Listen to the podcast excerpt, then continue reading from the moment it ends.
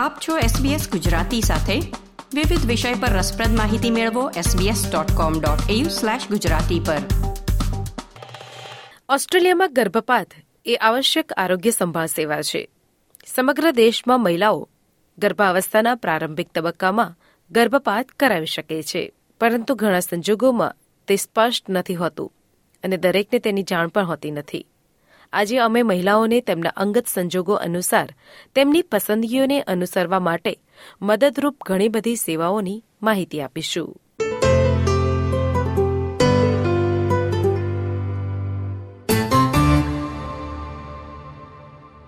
ઓસ્ટ્રેલિયામાં ચાલીસ ટકા મહિલાઓને ઇરાદા વગર જ ગર્ભધારણ થઈ જાય છે. તેમાંથી ત્રીસ ટકા મહિલાઓ ગર્ભપાત કરાવી લે છે. જેમાં મોટાભાગની મહિલાઓ ગર્ભાવસ્થાના બાર અઠવાડિયા પહેલા જ ગર્ભપાત કરાવે છે.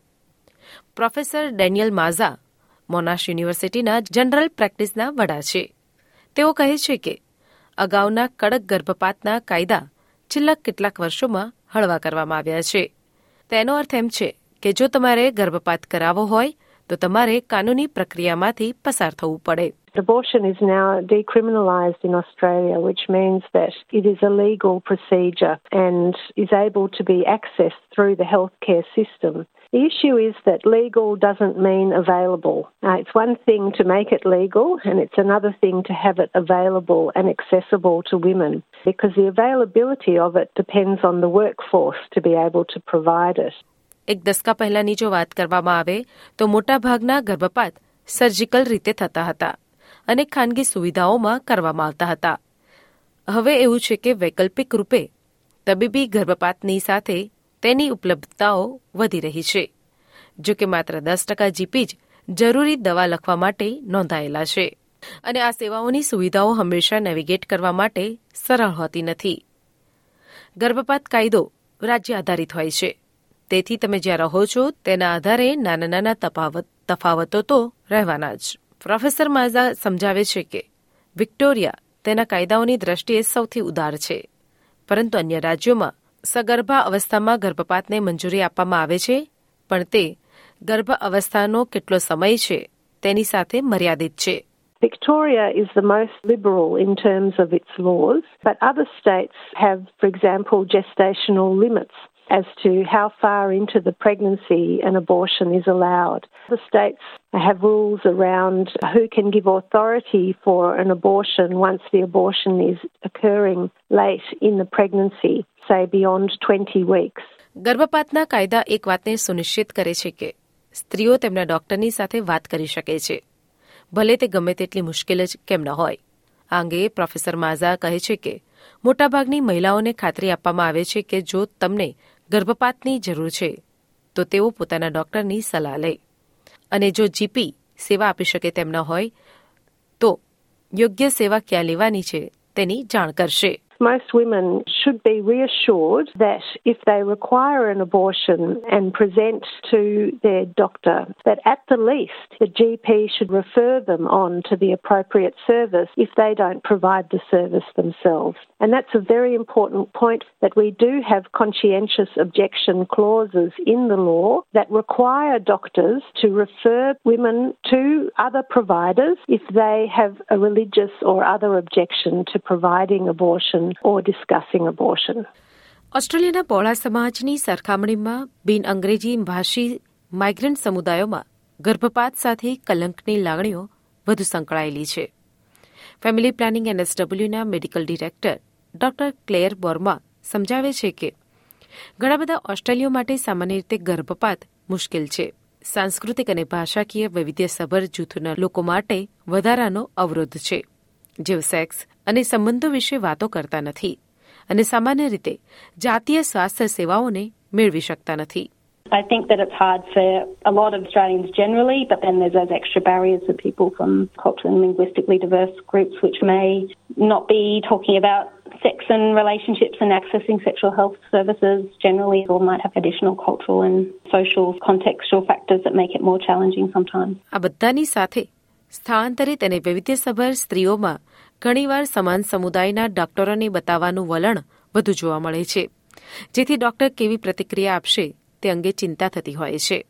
ગર્ભપાત સેવાઓની ઉપલબ્ધતા સ્થાન આધારિત હોય છે. આસપાસ દવાખાનું હોય કે દૂર જવું પડે, પણ અધિકાર બધાને સરખો હોય છે. ડોક્ટર વર્મા કહે છે કે તમારા જીપીને જાણ હોવી જોઈએ કે કઈ સ્થાનિક સેવાઓ ઉપલબ્ધ છે.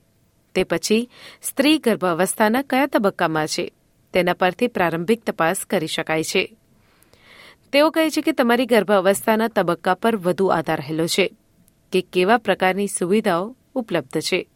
It depends partly on how far through your pregnancy you are, what options are available to you, also where you're living, unfortunately, does affect what services are going to be available and whether you might have to travel sometimes for services. There are limited abortion services offered through public hospitals, and so if you're needing to look at what your choices are, talking to your local healthcare professional might help guide you. હાલમાં ગર્ભપાતની સુવિધાઓ બે રીતે ઉપલબ્ધ છે પ્રથમ તબીબી ગર્ભપાત અને તે વિકલ્પ છે ઓરલ દવાઓ લેવાનો, જે પ્રિસ્ક્રિપ્શનના આધારે મળતી હોય છે.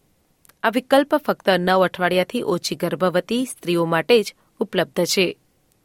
પ્રોફેસર માઝા સમજાવે છે કે તબીબી ગર્ભપાત એ તબીબી રીતે પ્રેરિત કસુવાવડ સમાન છે. A medical abortion is akin to a medically induced miscarriage. The doctor will counsel her about that, check to make sure that the pregnancy is not an ectopic pregnancy. Then she can be prescribed the medication, and that medication causes the pregnancy to be expelled, as it would be if she were having a miscarriage. So, medical abortion can occur at home with the woman supported by her friends or her family.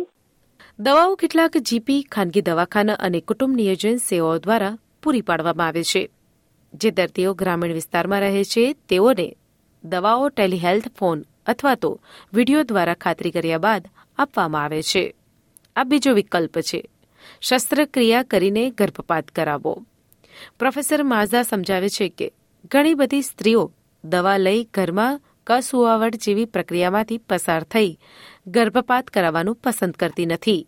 તેના સ્થાને દવાખાનામાં જઈ શસ્ત્રક્રિયા દ્વારા ગર્ભપાત કરાવવાનું પસંદ કરે છે Many women don't want to necessarily have to manage what is essentially going through an early miscarriage at home and would prefer a surgical option whereby they are admitted to a day clinic or a hospital and have a very light anaesthetic and then the abortion takes place surgically like a curette and then they can go home and it's all over. And surgical abortions can occur beyond nine weeks gestation, although the majority of them occur before 12 weeks. ગર્ભપાત અંગેની સુવિધાઓ જાણવા માટે તમે તમારા GP સાથે વાત કરી શકો છો.